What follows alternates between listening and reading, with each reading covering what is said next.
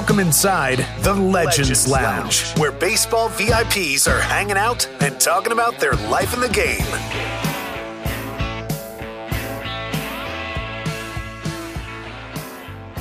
Good one today inside the lounge. The first time he's quite successful, but also I don't remember. I don't think I interviewed CJ Wilson during his playing days. I think I just missed that. And even when I was just early on at MLB Network, just didn't do an interview with him. But Alana, you knew him and you were like, it's going to be interesting. And CJ can talk and he's basically broadcaster material, I would say. Not only broadcasting material, Scott Braun, but uh, a very interesting approach to when we asked him if he would be interested in being a part of the new Angels ownership group. The mm. man has ideas and plenty of them. Take a listen.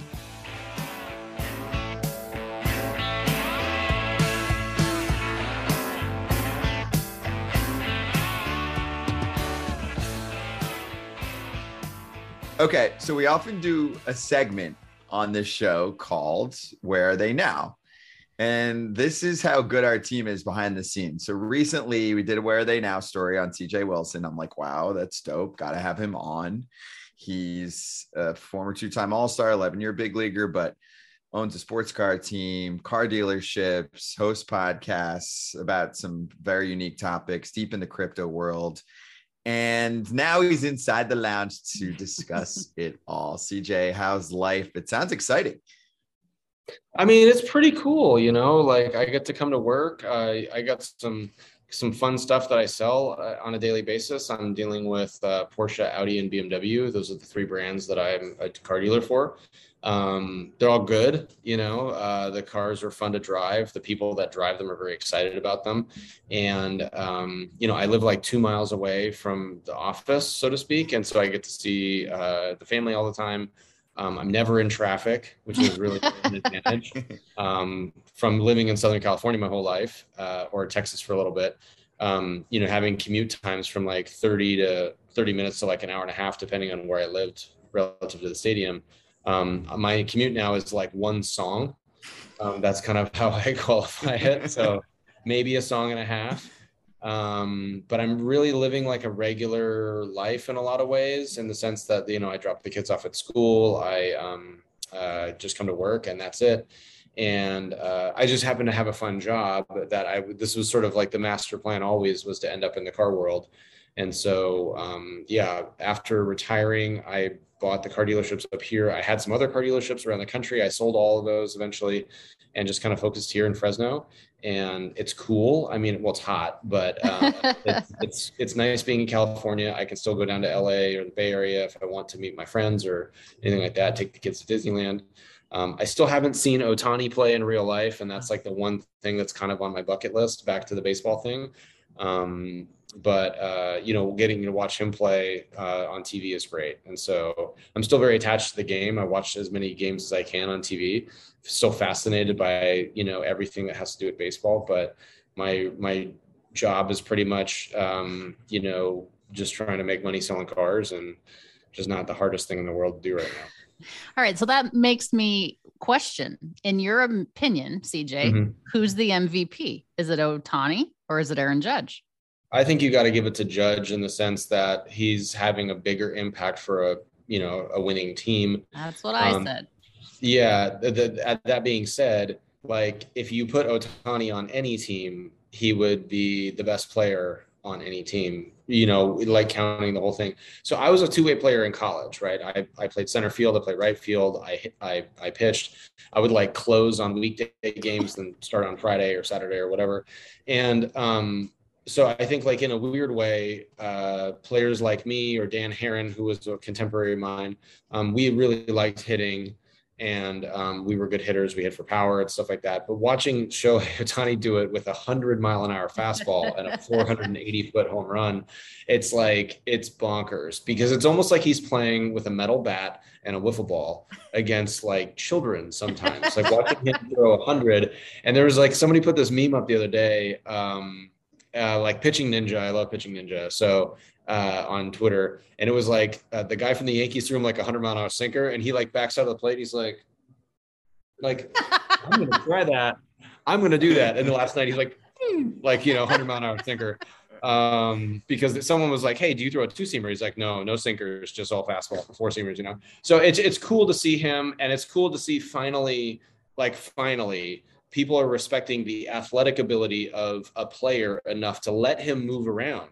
Because realistically, coaches, especially one of my coaches, Mike Scioscia was so anti pitchers that it was like, oh, if you have to bunt, like in the batting cage, you have to wear like a full like hockey gear and everything because you're such an unathletic person that you can't you're going to fall over and hit your face or something granted there are pitchers that are really unathletic like that but there's a lot of guys over the years whether it's Greinke or somebody else um, that are just baseball players and they just happen to pitch as a main job because they're extremely good at it but shohei i think could potentially give a lot of kids inspiration to say hey I'm a hitter. I like pitching. There's no reason why I can't do both. And at the end of the day, you have a fixed set of people on the roster. You should try to get the most out of each player.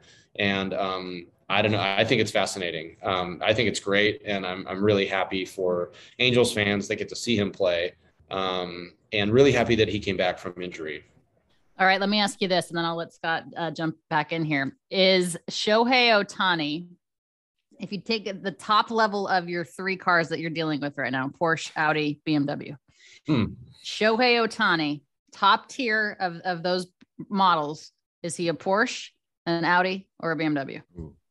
Uh, I'd say he's a Porsche because you know the one thing that's unique is he, he doesn't play the field right, and granted he pitches, but he doesn't like play right field on a regular basis, right? So his defensive exploits are sort of limited to his pitching exploits, which is fine. I mean, he obviously can go fill in in the outfield or whatever, but it's not like Trout, like peak Mike Trout playing center field, right?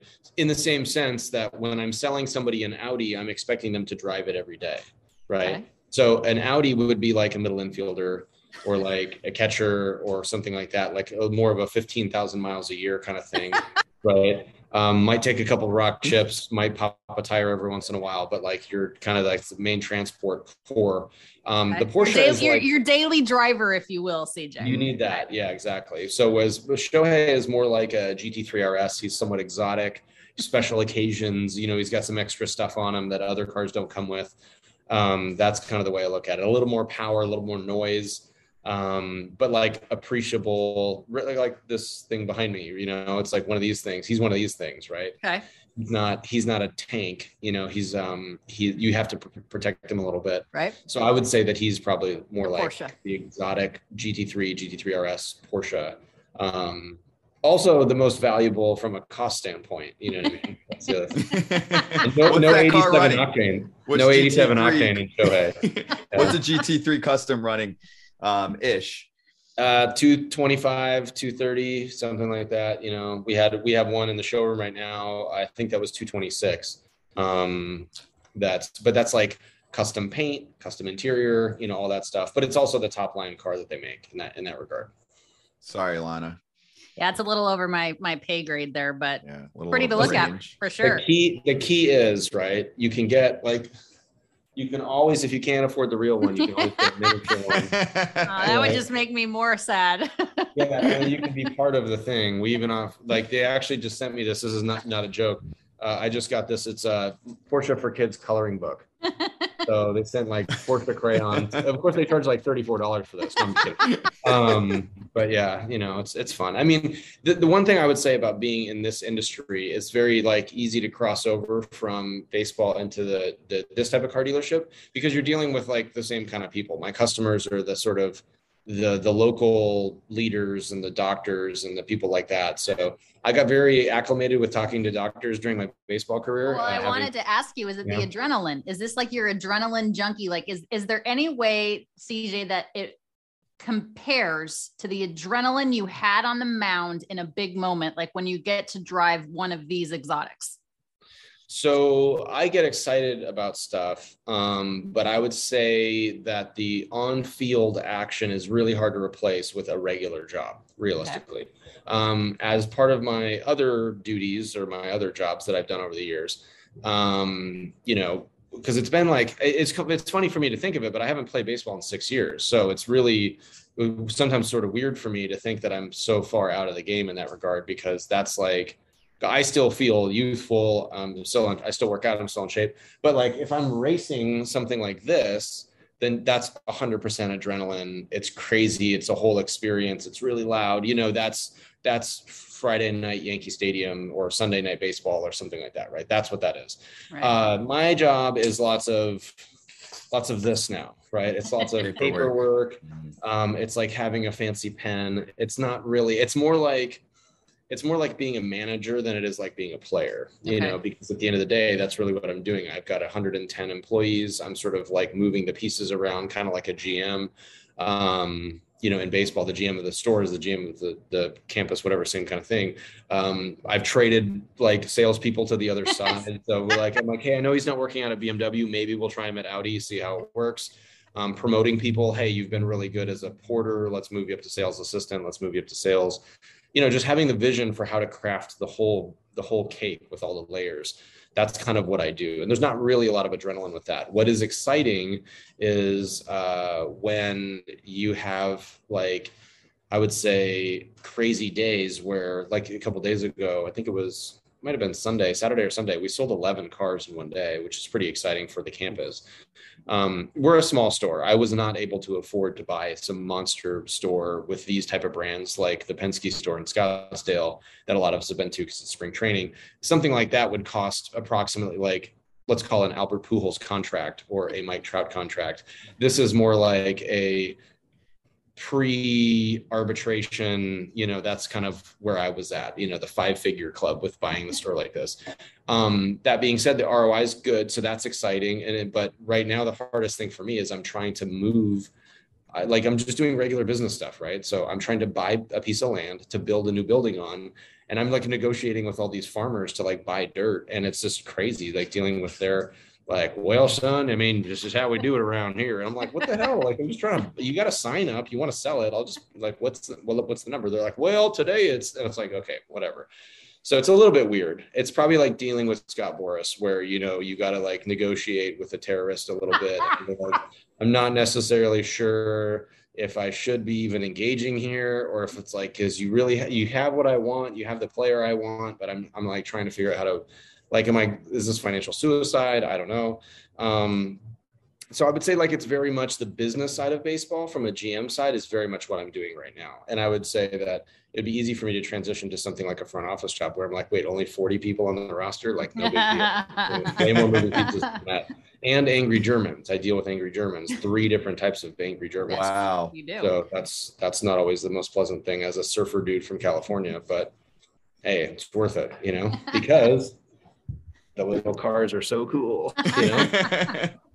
You know? I love that. Wait, so then lay out the rest of the post playing career lifestyle right now, because at least when I'm when I'm looking on paper and, and we did a where are they now segment on CJ Wilson, there was sports card team, there's crypto, there's some maybe podcast hosting. So mm-hmm. is all of that still happening? And is there more too besides yeah, what you're doing in family life?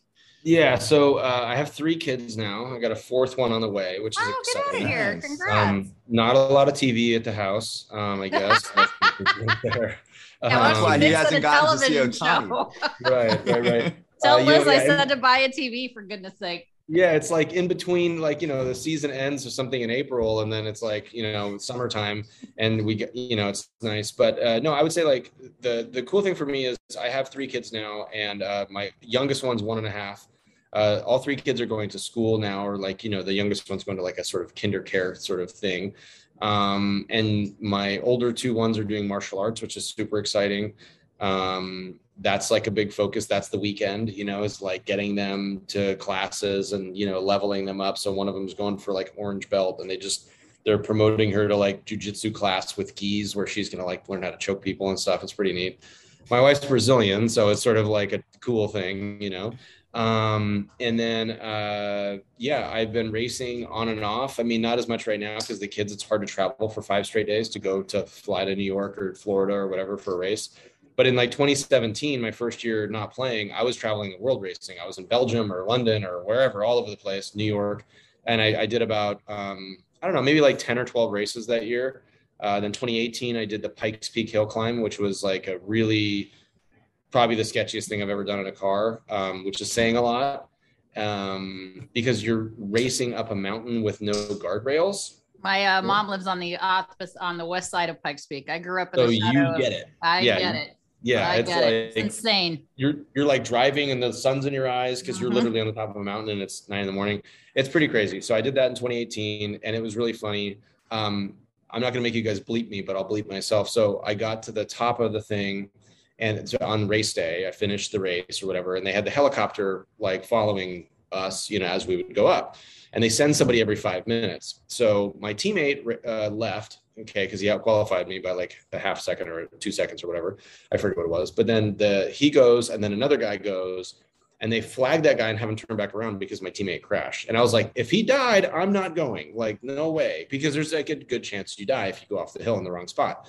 So um, what happened was he actually like hit a rock, flew in the air, and landed like this on like two rocks Oh, and like totaled the car, right? And we were in the same type of car. And um, so anyway, so they so I go and then it starts raining about halfway up the mountain. And I'm like, okay, like it's raining. I'm just gonna chill. I'm not gonna like go in full attack mode or whatever. Cause you just know like it's too late. You're not gonna win the class or something like that. In the rain, it's not safe. Um, so I'm like coming around one of the last corners and I look up there and I see him like on like his car's up there like a goat on the rocks, you know what I mean? And I'm like, oh, I see you sent it and it was raining and you crashed and I'm not gonna crash. And I made it to the top. And uh, so I let him know. I was like, "Hey, I beat you, just FYI." And um, he was racing. He was racing for my race team at the time uh, in the in the GT uh, GTD class, which was like the Pro Series or whatever in IMSA and um, I get to the top, and there's you get you take like a little personal belongings cooler, right, which is like a jacket and a beanie and like your phone and whatever in a wallet or whatever, because you get to the top of Pikes Peak, there's a restaurant, and they have these donuts, and it's like really this thing. So, anyways, I get to the top, and the first thing I see is from my wife, and she's like, "I hope you had fun because you're never doing this again," and I was like. And my whole plan was I'm going to take it easy this year and then I'm going to get better and come back next year when I know the track a little bit or whatever. Cause it's like 14 miles of 160 turns ish, something like that. It might be like 13.8 and 156, but it's a lot to take in, in in a week. And you don't ever run the whole thing. You're up at four in the morning and you run like a section and then you stop and that's it. So um, that was really challenging and really fun, but that got me and I did pretty well. So I was like, okay, I can do this and maybe do some other hill climb stuff. But um, that was kind of the last like pro race thing that I did. I did a couple amateur races, uh, 2020 summer, 2021 summer maybe, in Colorado. I did some stuff up there, but um, you know, not really racing as much as I want to, uh, but mostly just because I'm focused on work and the family. Um, but yeah, I podcast. I have two podcasts. One's a car podcast called Throttle, The Throttle Dogs, and another one's uh, called Bitcoin Bottom Line. And um, I uh, I'm a lobbyist now, so I go to DC and talk, educate senators and congressmen about fiscal policy and and Bitcoin, um, which is like a super trippy thing to go basically talk to the leaders of the free world and explain stuff to them that they most of the time have no no idea about. Um, and then um, yeah, let's see what else is there in the mix. Uh, yeah, that's pretty much it. I mean, it's like mostly that. And so I go speaking tours. I do uh, do talks at like conferences and things like that. I just did one in Austin, and um, doing another one in November in LA. And uh, yeah, so you know, just trying to like blend all of my hobbies and my work into like one little thing. Um, I really got into like during the pandemic. I really got into cooking like hardcore, and so um, as with most baseball players, when they go into a hobby, they kind of go a little too far. So I got like a second Traeger and was like doing briskets and like this whole thing. Um, so now my wife sort of rents me out for uh, weekend barbecues, and she invites like people over, and then I cook for everybody. So it's like this thing, um, and I'm kind of like the brisket master now in Fresno um, because so like I I don't know I have like a specific method with cooking briskets, and you know that's really cool. But I can cook for I can do like three or four briskets. I just got a cow. Um, so you know you get call these farmers and you can get like a grass fed like half of a cow or whatever. Not like a this is like the beef from the cow. I'm not I don't have a pet cow. So let me just clarify. So that, that, that's actually getting delivered today. So I have like a quarter cow coming. Um, I'm super excited to experiment with and try some new recipes and things like that. So that's pretty much yeah. That's, that's wow. But Lots Alana, of- that's it. Yeah, that's all you got going on. Plus, you're married to a Brazilian supermodel, and you have three kids and one on the way. Fantastic! What a life, Being a dad's the best. Wilson. What a life. being being the dad is is the best. The last person to hit a home run off me was my older daughter, which is cool. Uh, uh, she I taught her how to hit, and um, now she's uh, she wants to play tennis, but she really likes baseball. So I'm trying to get the kids down to Orange County before it gets too hectic, and uh, to watch the Angels play, or maybe the Dodgers or something like that. Um, uh, I know people, so I can buy a ticket or whatever, right? But the funniest thing is, I can just like scoot in as like a regular sized person and like not get recognized, and I love that um, because I could sit anywhere in the stadium and just be like a six foot one brown haired guy and just sit there um, and not get bothered. And it's, it's pretty exciting. So um, yeah, I mean, I, I, I think that's, that's it. I, it's funny because a lot of people hit me up and they're like, Hey, the angels might be for sale. I'm like, like I don't have that. No, I can't be involved in that. You don't want to be part you of. You don't have 1.7 billion to drop on the Angels. No, I got this really fancy pen. I, I can tell you this pen. Well, Magic Johnson didn't buy the Dodgers, but he's part of the ownership. Yeah, group. I mean, he's two percent part of it, and he's the face. You could be the face of the new ownership group. Yeah. Well, let's put it out there. If anybody wants to get the money together, I'm totally willing to be involved in the per- in the the remarketing and uh, uh, what do you call it? Uh, the the rise to glory for the. All Angels. right, so you you the, played there. You played for the Rangers and the Angels primarily. Mm-hmm. So what would how would you remarket this team? the first thing I would do is I would focus a lot more on the acquisition of, of amateur players. I think the Angels for years have had a really hard time um, developing their own players and providing value for the sort of non-super prospects. Um, they have a really, they've had a really backwards um, process with uh, health and fitness. At least they did when I was there. It's getting a little bit better apparently. But for instance, like in 2020, I think they fired like the entire like physical therapy staff and then just had like a trainer which is basically a guy that wraps ice bags on you and then so when trout hurts his, his calf and then he's out for the season it's because they literally fired the physical therapist and they're like oh we're going to cut budget we don't need you and it's like uh, you have a couple hundred million dollar players you might want to like invest in so i wouldn't really invest in, in the health and fitness and diet of the players which is what the dodgers did mm-hmm. i would also focus on the academy system and figure out how to acquire latin players because that's something that the Angels have been really not positive with. They haven't really developed their own Latin players for for a long time. Um, when you look at Atlanta and when you look at um, St. Louis and when you look at the Dodgers, they have a much better pro, uh, production pipeline there.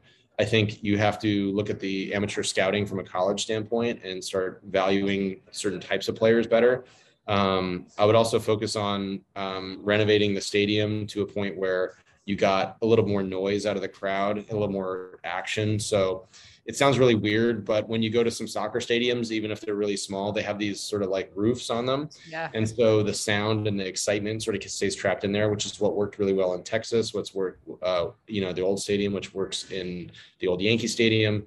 You need like a little bit of a cover on the seats to bounce things back in. So I would I would focus on literally like covering the right field and left field pavilions for that uh, in a way that made sense to uh, like aesthetically or whatever because if the if it was more exciting then i think more people would go to the games and that would drive more of the fanaticism that you see from, from some of these bigger market teams that tend to do really well. Um, i would uh, try to create a little bit more stability with the uh, the coaching staff. I think it's like you got to come come in there and have somebody that you're just going to stick with for five years. It's really hard to keep turning over managers like they have in the last couple years since Scioscia left, um, and and expect winning to happen. Uh, and I would just overspend for a couple key players to prove that you're really competitive on the free agent market because um, you know, and obviously like let's just throw this out there, like Pujols and I didn't work out as well as they wanted us to. But I would say that if you look at who they missed out on along the way, um, that they made offers to, but the offers weren't competitive. Like I know for a fact that they offered Sabathia a contract when he was a free agent the first time, and the Yankees offered him like 40 or 50 million dollars more. So it's like really hard to sign with a team like the Angels when you're thinking in your head they should just pay all the money to get Sabathia at the time, and he goes to the Yankees because they give him fifty million dollars more. And Same not to mention the taxes in California versus the taxes in New York. Right. And so the thing is that the agents are really the ones driving the price. I'm sorry, as we saw with the Freddie Freeman thing, the agents are really the ones driving the location of the top tier players if the money is equal. Right. right. If the money's equal, the players are sort of because the agent is really the one that cares more because they're getting their cut. Right. And this is like an indictment of agents, and this is a whole other story. But Um, when you have a player like Gerrit Cole, who's from Southern California, there's no reason not to make that guy the cornerstone of your franchise. Uh, that's what they needed. And they were like, hey, we're going to make an offer that's going to blow your mind. And it's this. And then he's like, the Yankees give him this. And it's like, yeah, well, the Yankees are an awesome franchise. I'm going to go pitch for the Yankees, right? That's kind of how that goes.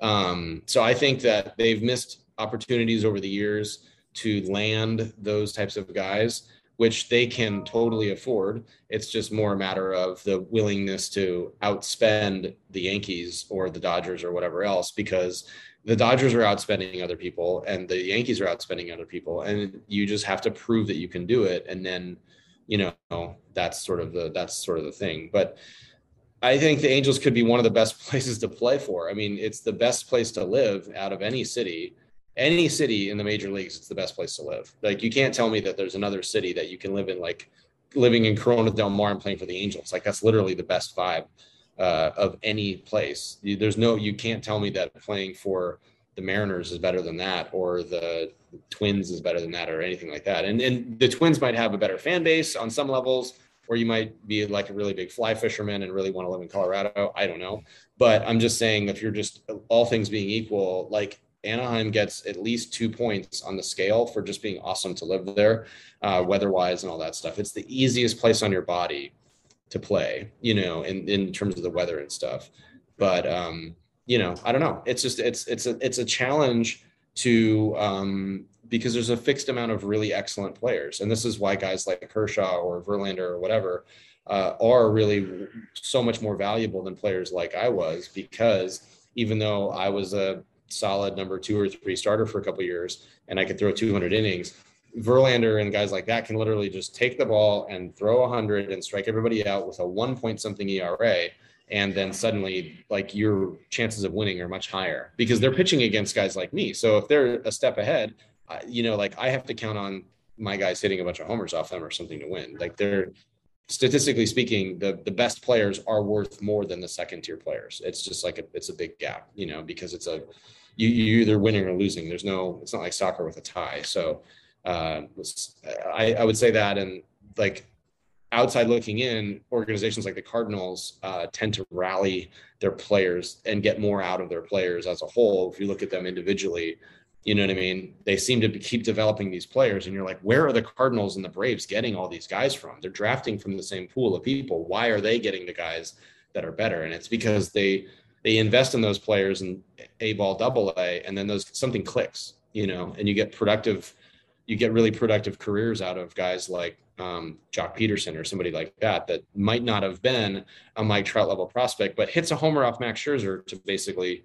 you know, go to the World Series or whatever. So th- when things like that happen, you see that and you're thinking, okay, somebody saw something in this guy that was more special than what they saw at another team, which is why they drafted him and then actually made him even better. And you see, I, I see the Dodgers doing that a lot. They seem to take these guys, Max Muncy, um, Chris Taylor. Chris Taylor, yeah, I mean Chris Taylor was on. This is like his third or fourth team, right? So uh, Justin Turner, like a lot of these guys, they saw something and they clicked it, and they're like, wait, click, click, click, and it's because you can see that they're giving everybody a lot of effort, you know. Even yeah, I, when when Gabe Kapler was working for them, I uh, him and I were talking about this one time because he's a big fitness guy, and we were just talking about diet and fitness and whatever and I was asking him a lot of questions. I'm like, hey, what are you doing for like food for the minor league players? Because that's like the biggest black hole in the world right now. Right. And um, he was like, oh, we're like getting grocery delivery and stuff like that stadium. And I'm like, they get it. They actually get it. They're willing to spend 200 grand across the minor league system over the course of the year. And like, what do they get out of that? They get mm-hmm. Chris Taylors and and Joc Pederson's and guys that that weren't drafted necessarily in the first round. You know, like like a Trout or a a guy like that. You know. That blows my mind though, because the last part actually kind of answers what I was going to ask you is 200 grand, not 200 million dollars, 200 grand. In the grand scheme of your budget as a ball club, that is a cough. It's nothing. So, dude, exactly. I just don't understand. So, why, why is it still like that? And, and even if you want to be that team that goes, okay, let's just mimic exactly what a club like the Dodgers does in terms of taking care of their players from top to bottom. Yep. And we'll buy one less, you know, we'll spend a million bucks less on our free agent acquisitions, you know, like it's not to me, the math just never adds up. Every single team can do that. They're, they're oh the I advantage. that's why they're trying to unionize the minor leagues. So this is really important as a concept and i see this a lot uh, because of what i do now right? And i saw it at the time because i was in the union and i was like on the negotiating committee and stuff like that.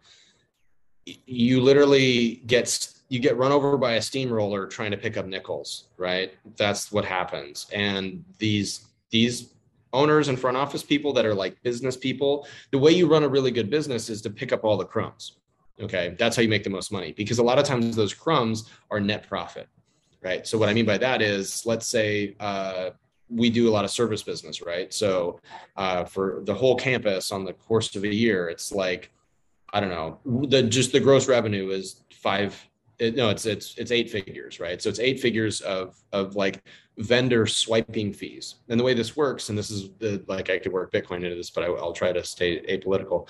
Um, basically every time you swipe a visa or an amex or something like that you're spending between two and four percent somewhere somebody is and that that merchant service fee amex is taking that money so if Alana comes in and buys a T-shirt for hundred dollars because it's got a Porsche logo on it, so it's hundred bucks. Sorry, um, then uh, you know I'm losing four dollars of that to Amex.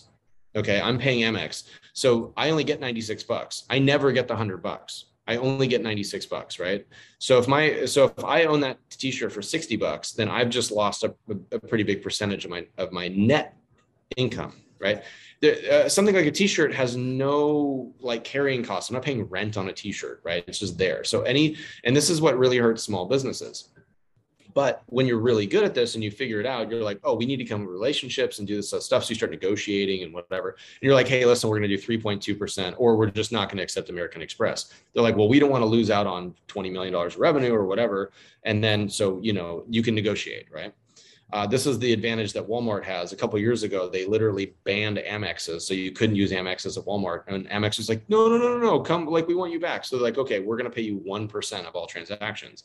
But because the gross volume is so high, so big, yeah, right? It's a monster amount of money at the end of the year. So, anyways, so that's how you run a regular business. Now, a baseball team is not like that at all. It's the opposite. You need to spend crumbs to feed the whole the whole pile of people, right? So the opposite is you spend an extra 20 bucks per player per day in the minors. Like, holy crap, what does that get you, right? So it's literally three grand a day, okay? Uh, because you have a couple hundred players, 150 players, or whatever it is. You spend three grand extra a day across those guys. So maybe it's more like you know, I guess what's a minor league season? It's like 150 days. So yeah, so it's like 450 grand over the course of a year that you spend extra on the minor league players, and you might get four more players to the big leagues. Or, but and here's the thing, right? There's only so many slots on the roster, so those four guys might be trade bait for one right. Corey Seager, right. Mm-hmm. or one Kris Bryant, or one Bryce Harper, or whatever, one Soto, right?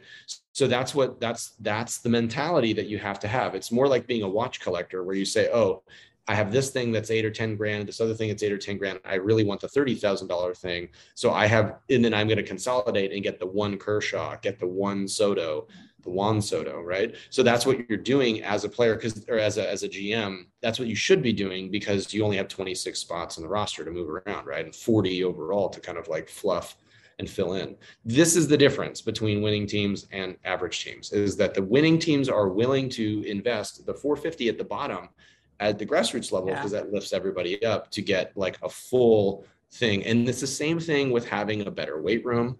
It's the same thing with having a better physical therapist or whatever. You pay that one physical therapist guy 15 grand a month. He's figuring out every player. He's getting all of their Achilles tendons and hamstrings mm-hmm. and rotator cuffs and biceps tendons all they got plans for all of them, right? And that's the thing. So you cut that 150 out, and you're like, "Hey, boss, I saved 150 bucks." It's like, "Hey, hey, dummy, I was going to say something worse, but hey, dummy, now we're going to have 100 extra disabled list days. What's yep. that going to cost us, right? And how many losses are we going to have because Trout's on the DL, Rendon's on the DL, blah blah blah, right? And that literally is the deal, and they don't get it. And it's like, as a fan, I just lose my mind. You know what I mean? And as a player, I would it wasn't bad when I was there, but that's because, but they was like, they tried, they played games with the medical staff and they switched away from, it's now Cedar Sinai, but it was Kerlan and Jobe. So that was like, this is the mm-hmm. best in the world. They're like, oh, we don't need those guys. We'll get these guys down the street that have literally never operated on a big leaguer. And then like the first surgeon that the first time a guy, their surgeon that they hired when I was there was, it was Garrett Richards' knee when he blew his knee out. That was the first professional athlete that they ever worked on was a dude that throws a hundred that blew his knee out. And I'm like, I wouldn't even go to that guy. You know what I mean? I'm going to like the dude in knee guy, I'm going to the knee guy in Colorado or whatever. Like you go to the best guys because once again, the best guy is Kershaw. And the second best guy is CJ. And Kershaw is always going to be better than CJ because he just has Hall of Fame stuff and I didn't. So that's what it comes down to. And as a that's how you win championships. Literally, that's what it is. And when the Rangers started thinking like that, then it was like the organization cranked into a playoff caliber team and it was completely different. Before that, they were just like, oh, Texas, it's awesome. And I'm like, it is, could maybe, but like we need to do this and that. And and they committed to it. And they had a really good strength coach and they had awesome medical staff. And that's really what kept players on the field. And then they hit 24 home runs instead of 16 home runs because they don't miss time. You know, baseball is hard on your body. I mean, this is as much as my elbow bends, right? That's it. This is my dramatic sort of thing. because baseball is hard on your body. So you know you have to look as a player out for yourself but not all the players are out there reading you know about how to keep their cartilage intact and how to eat better and stuff so the team needs to take that responsibility which i hope is is a precipitation of this unionizing thing that they get to that point where the conditions are better because what will happen is the best players will be the best players yep. and the quality of baseball overall will be better and less people will get hurt and sue or carry insurance or whatever it is as a result of injury and that's that that's that helps everybody. That's just better for everybody. That's my spiel. That sounds simple to me alana. I think uh i'd sign up for that plan. Um yeah.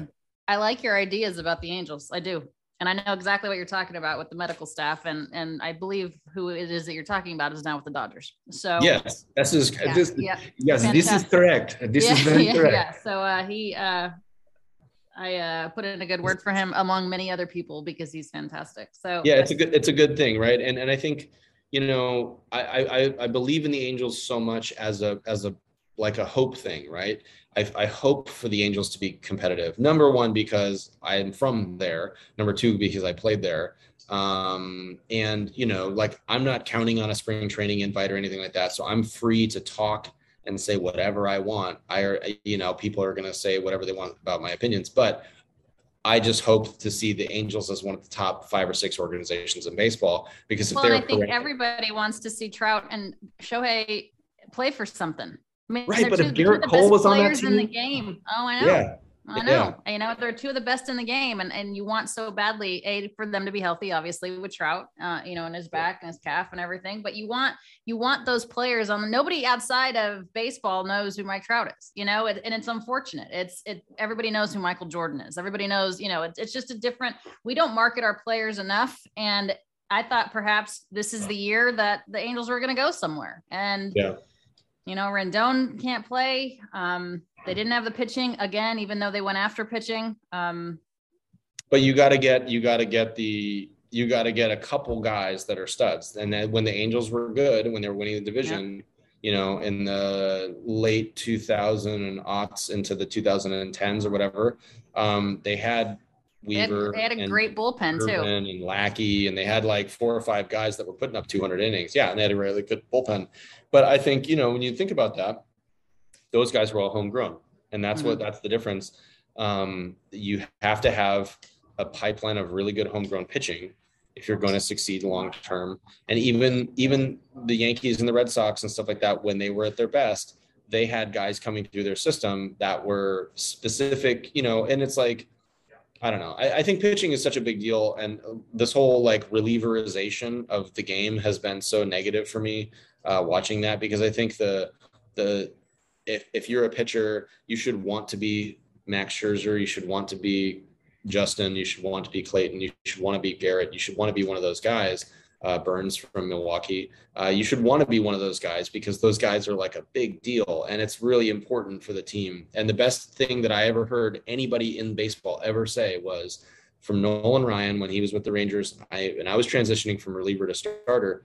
He's like, "Well, CJ, you know the thing is, a good starter, man, they go deep in the games. They're saving your team a lot. Even if you don't win that day, they're making sure a reliever doesn't come in and blow it. If you have to pitch four relievers, what are the odds that they have an off night? And if one guy gives up a home run, like you lose the game. So you don't want to have four relievers thrown every night. That's just not prudent. And I was like, bingo. Like this guy gets it because he's been in the game. He pitched. He's what's the thing? Like he's pitched against twenty percent of all major leaguers ever. like he knows, you know, he knows the deal.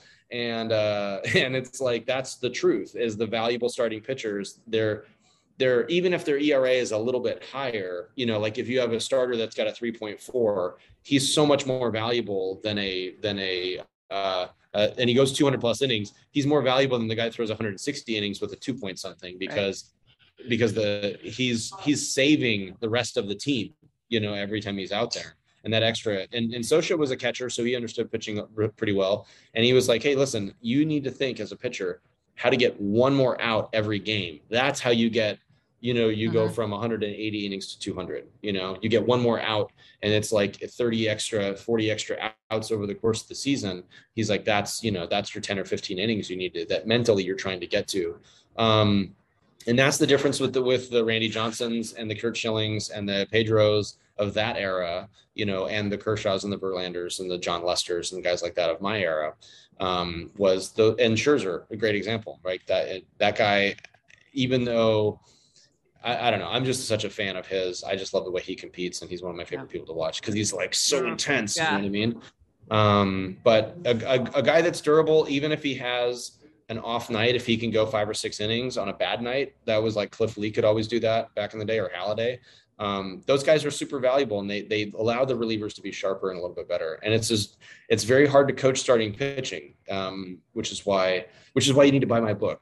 No, I'm just kidding.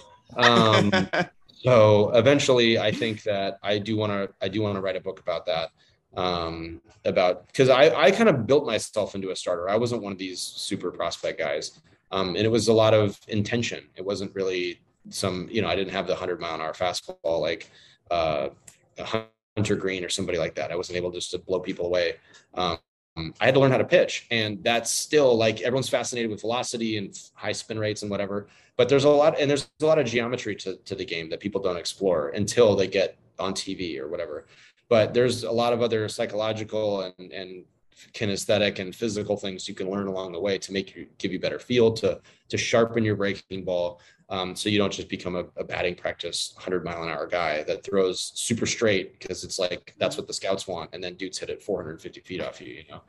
So pitching is really an art and um, and and there's there's always going to be some like nerd dude in the front office that's going to tell people oh we need this type of pitcher but it's not that at all. You need a pitcher like you don't just need a type of pitcher, you know. And if everybody throws exactly the same and throws 96, then the hitters are just going to time it and just waffle it into the seats, you know. So that's that's what I think. I have a, I'm very opinionated about baseball. No, stuff. I agree. And so that, that's fired up right now. How no, that's basically how how I want to conclude is. And Alon, I think he needs to be involved in the game at some. I agree. I mean, I, I know you've got. A, I you've think got, there's a front office position or a dugout spot for you. No, I think I. I no, you don't want to do that. Go. De- no, I think. I think back to the what sparked this. Find out who the relevant ownership group bidders are mm-hmm. and get involved, even if it's small or you know, even if it's more right, like advisory ish.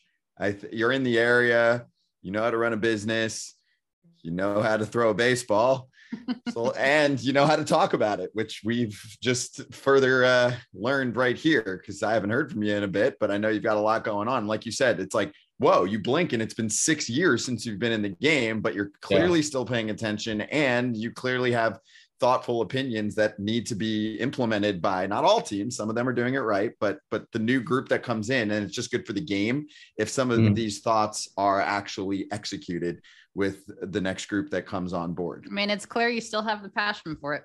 Yeah. 100%. I, I still really care about the game. And I mean, you know, I'm not ungrateful. The game did so much for me and gave me such an opportunity to try my best to be something that I dreamt about as a kid. This was awesome. Appreciate it. And yeah, hope to be able to talk baseball again soon, man. I'll be watching either yes. way. exactly. He is watching. Nice to stuff. see you, CJ. Congrats on the baby and uh, best of luck. Continued success on everything. It's been an absolute pleasure. Quite the education. Thank you. Thanks a lot. I appreciate it. I uh, look forward to uh, seeing more content from you guys and Yeah. uh, you know keep me posted anytime you want a, a hot sports opinion I'm, I'm Yeah, and I'll take the uh, the BMW T-shirt because that's what I have. So go ahead and send that my way, not the Porsche. i can help you let me know when your lease is Oh, up I, we're good to go I will. Well, I, Yeah. yeah, I will. Don't worry.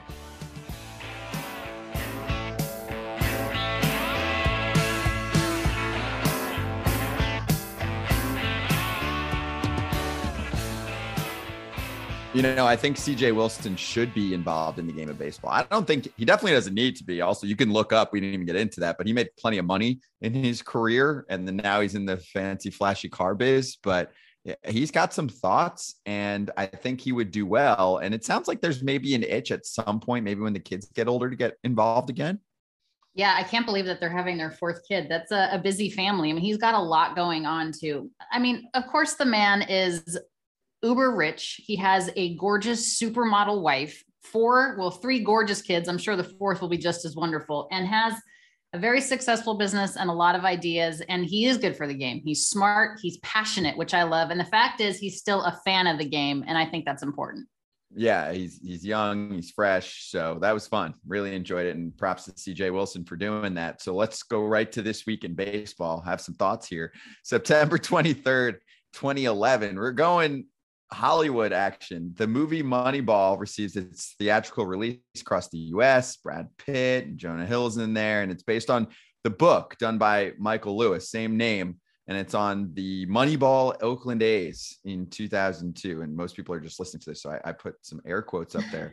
But and I'm definitely I'm not like a I, I would I would say I'm more of your mid range. I'm not I'm definitely not old school. I'm definitely I'm progressive, but I'm not just like all number obsessed. But anyway, this team small payroll, what a run 2002 the whole deal so and uh, so i just first want to say alana i was surprised that if, if you came up to me and you were like hey i'm doing a movie on the 2002 oakland a's i'd be like oh cool fun Great pitching. right? That's the first thing I would think of is great pitching. yes well none of that was highlighted and they just highlighted like the the nerdy behind the scenes component and i think that some of the star actors probably helped the cause but if you had sent me that script i'm not investing in it you know what? I think that it was just an opportunity to see Brad Pitt and Jonah Hill. Let's be honest. I mean, why Mhm. not? What a great pairing as far as uh, that is concerned. But I'm pretty sure the Oakland A's haven't increased their um, salary or their payroll by a dollar since that movie um, came out. And might you be less what? this year than then I mean, Yeah. maybe less. Like, I don't know that we could name five people on the Oakland A's right now, which is unfortunate because I think the city of Oakland deserves um,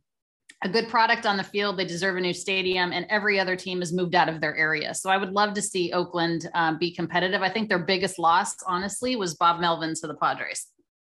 Yeah, huge loss, right? He was the rock in the organization for a while, got the best out of, you know, teams that probably shouldn't have been as good as they were. And then just tying it back to Moneyball is the fact that they actually didn't win the World Series that year. So you're doing it's not like you're doing a movie on the 03 Red Sox or something like that. This was this team never actually won. And, I And they just thought the whole since. concept was interesting. I haven't since. So I think that it brought to light what was going on in baseball behind the scenes and what was changing. And that's become a huge factor in the game.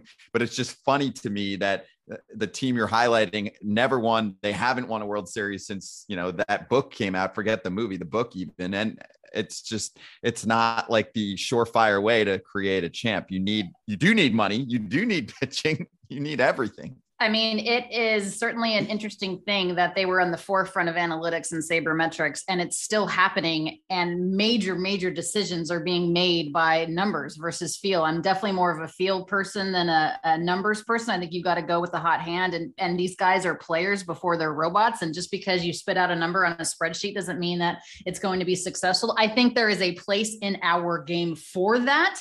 I think as a component, though, not as a rule. And I think CJ Wilson, as we close the book on on the lounge for this week, would appreciate that we said yes, the pitchers should have been highlighted in that movie. So 100%. run it back. See you everyone. See you next week. Take care.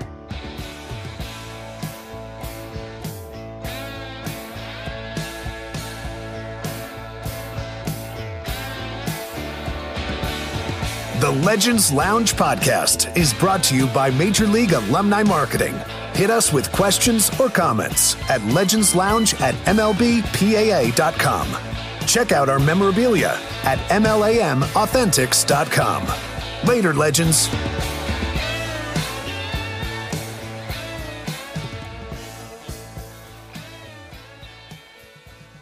Baseball Legends Lounge is part of the SiriusXM Sports Podcast Network. If you enjoyed this episode and want to hear more, please give a five star rating and leave a review.